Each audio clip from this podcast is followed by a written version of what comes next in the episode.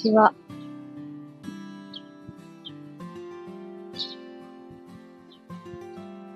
今日はお昼、昼過ぎから配信してみました。えー、昨日楽器の、生体年楽器のお話をしたら、早速メッセージ、レタいただいて、楽器のことを話されていたので、つい泣きそうになりこちらにメッセージさせていただきます。楽器にはいろんなものを浮上させてもらい、リセットしてもらいました。楽器の介入されないところ、私も大好きです。ガッキーとの出会いは、カンタのシェアで知ってくださったみたいで、えー、本当に本当にありがとう。マルコさんはじめ、カンタさんのおかげで今の私があります。全力でありがとうございます。で、ガッキーにマリコさんがスタイフで話されてましたよってお伝えしたら、嬉しいってお返事が来ましたってレターをいただきまして、ありがとうございます。私にも、さっきから連絡があって、セッション受けたいなと思ってたから、実は、今行ってきました。昨日の今日でこれ、奇跡的に空いてる枠があって、抜けてきたら、久しぶりに数ヶ月ぶりだったんですけれど、すごい気持ちよくて。なんかね、体は筋トレを始めてるから、いろいろ可動域というか、体筋肉ついてきたねとかね、ここら辺ついてきたねとか、確認してもらえたり、あ、冷静、冷静が上がったねって言われて、へーと思いながら、まだまだ上げていきましょう、みたいな。話をしたり。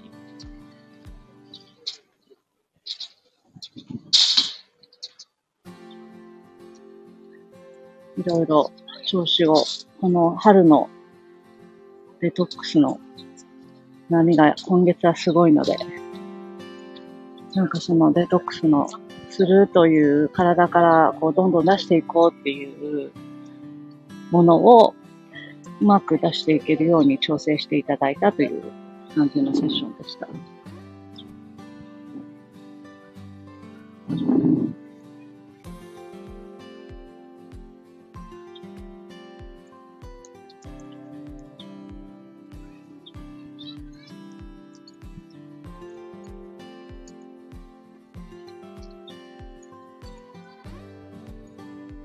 えー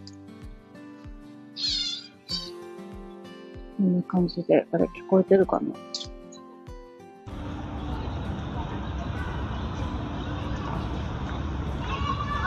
なんか切れちゃったかもしれない。聞こえてる？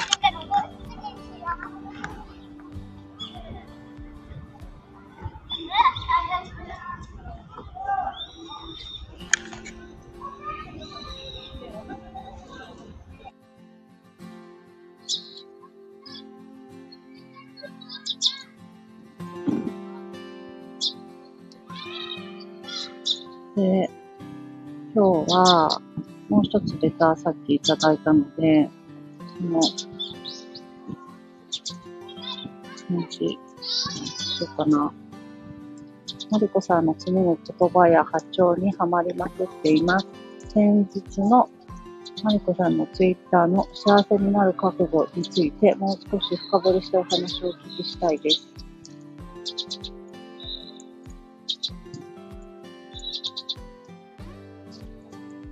っていう言葉がありました。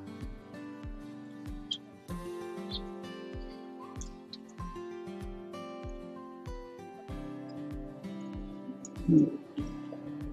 マリコさんの発信、発信により私なり覚悟という言葉で感じたことです。覚悟って言葉、これまではどちらかというとポジティブな状態の事柄に似合わない言葉と思っていた。マリコさんの満月メッセからは、私はそうなるという静かなる強さを感じた。覚悟って言葉、概念的には分かっているつもり、でも他の言葉に置き換えると何だろう。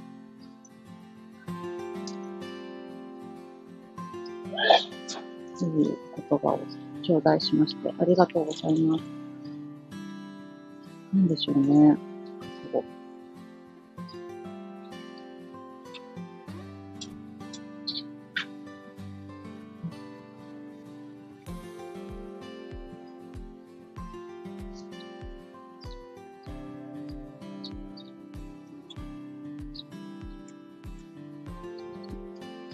うん。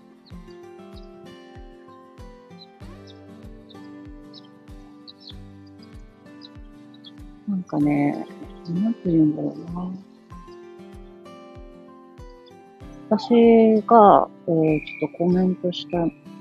ツイッターをちょっともう一回見直してみる。なんて言ってたかな。あ幸せになる覚悟、豊かになる覚悟、健康になる覚悟、美しくなる覚悟、軽やかに生きる覚悟、自分の人生を生きる覚悟、自分の人生の責任を持つ覚悟、というツイッターをしたことへのレターだったんですけれど、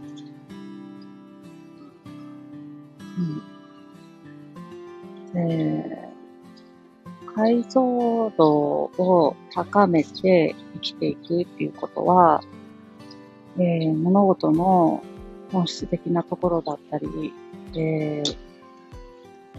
そこに流れている細やかなエネルギーの質みたいなものを見ていくっていうことなんだと思うんです。で、自分自身を幸せにするということは、えー、うん、えっ、ー、と、自分自身を幸せにできるのは自分自身しかいないんですよね。自分の人生はすべて自分が作り出している。意図したもの、えー、潜在意識を含めて、えー、意図して、自分自身が意図したものを引き寄せて、それを現実世界で現象化して起こしている。で、そこ、そこに目を向けていくっていうことが最初の入り口になると思うんですよね。で、そこに目を向けていって、えー、自分自身は何を今作り出してきたんだろうとか、何を作り出しているんだろうっていうのを見ていくときに、いろんな、えー、人生におけるパターンみたいな、長らく使い、えー、こなしてきたパターン、えー、概念みたいなものが存在すると思っていて、えー、それぞれの自分の中の常識みたいなものとして採用してきた概念を、えー、一旦見直してみる。あれ、切れてたかな、また。で、その概念みたいなものを、えー、見直す際に、自分自身が本当に感じていることを考えていることということを、えー、自分に正直になって感じていることを糸口に見ていくんですよね。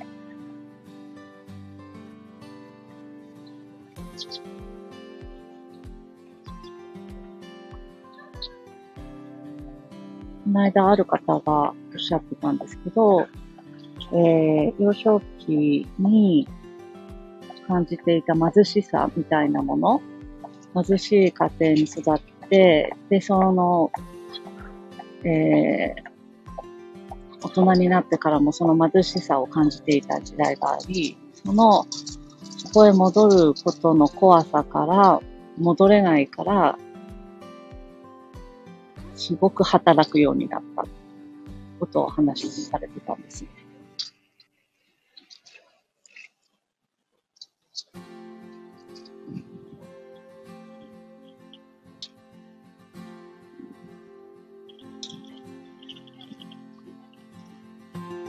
あらゆる環境で生まれて、あらゆる、えー、人生の道を選んできていて、それらを自分がどういうふうに、えー、感じ、どういうふうに乗り越えていきたいかっていうことを自分の魂を自ら設計してきたとしたら、そういう経験をすることで、やりたかったこと、感じたかったこと、知りたかったことっていうのがあるんですよね。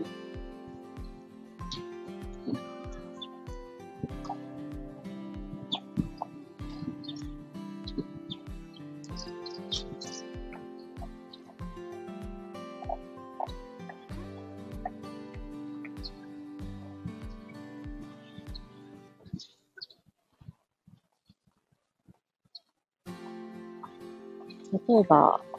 えー、えー、家族のためとか、誰かのために生きるっていうことをしてきて、自己犠牲的なことが当たり前に生きてきたとしたら、自己犠牲している自分があることで、えー、家族から家族の一員でいられるとか、家族から愛をもらえるっていうような、そういう世界観で生きてきたとしたら、えー、そこにあるのは、条件が、条件付きの愛だったりする。えー、条件がない愛があって、自分を何より第一優先した上で家族を大切にするってことも、人のために働くってこともできるんですよね。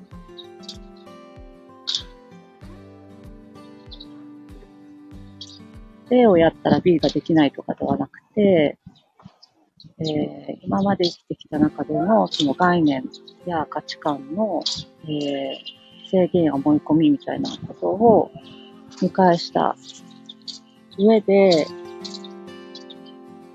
今までやってきたようなことをやる。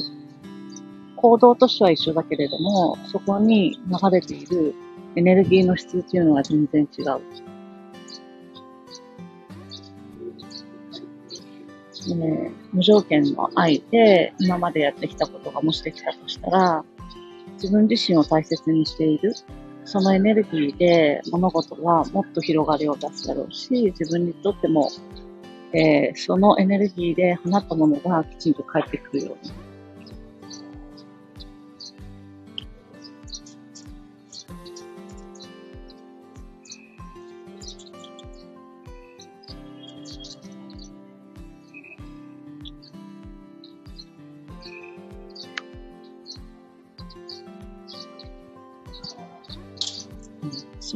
に対する、えーこを見つめることって、もしかしたらその、なんだろうな。自分自身が、えー、思い込んできたものなので、そこのパラダイムっていうのはなかなか一人では抜け出すことって難しかったです。だからこそ、えー、誰か、えー、第三者はきちんとそれを安心安全な場でホールドして見守りながらそこのパラダイムを俯瞰してみるっていうことを一緒にやっていくと、それが第三者がある、えー、観察し、えー、承認になるっていうことが行われることで、えー、痛みなくそのパラダイムから抜け出せて、違う別の視点で自分の人生っていうのを一旦見ることができると思います。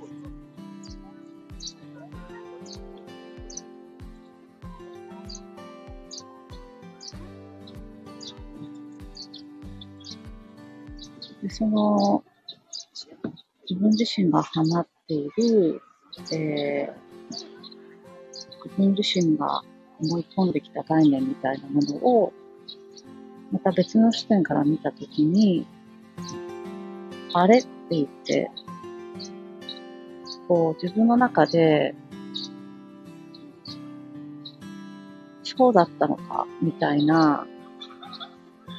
こう気づきが、えー、腹の底から湧き上がる感覚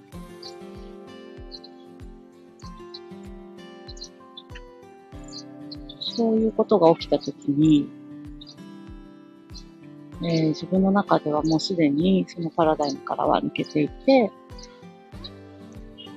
えー、別の視点で自分自身を見守ることができる。そうやって自分の中の、その、えー、安心安全に生きていけるフィールドを広げていく。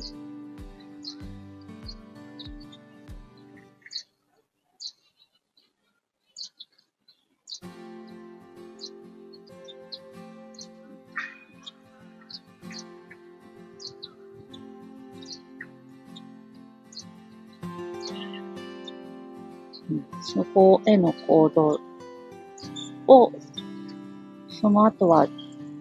えー、自分自身もその新たなフィールドで行動していくっていうことを、自分のためにやっていくっていう、ただそ、それだけなんです。でも、見ないふりして、生きていくことも可能だし、そうしてても大丈夫だけれども、何かしら生きづらさを感じてたりとか、自分の中に何か、本当はこうやりたいのにとか、こう生きたいのに何かできないっていう思いがあるときは、きっとその、自分が自分に、えー、道を指し示し始めたんじゃないかなっていう気がしている。だから、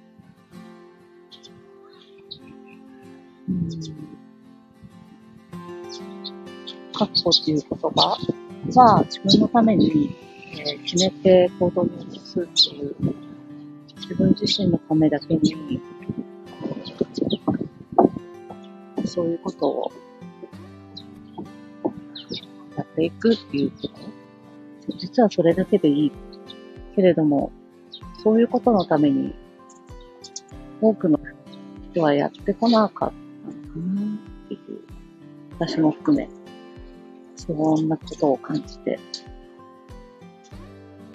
まずは自分が何が心地よいのか、どういうふうに生きていきたいのかっていうことを、どんどんどんどん許していき、それを本当に許した先に、えー、ようやく周りの人を幸せにするとか、えー、社会のためにとか、地球のためにということをが自然とできるようになるんじゃないかなという気がしています。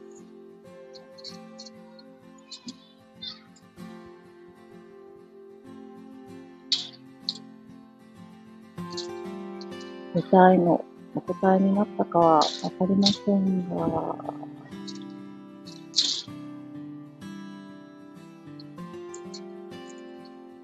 んな感じで、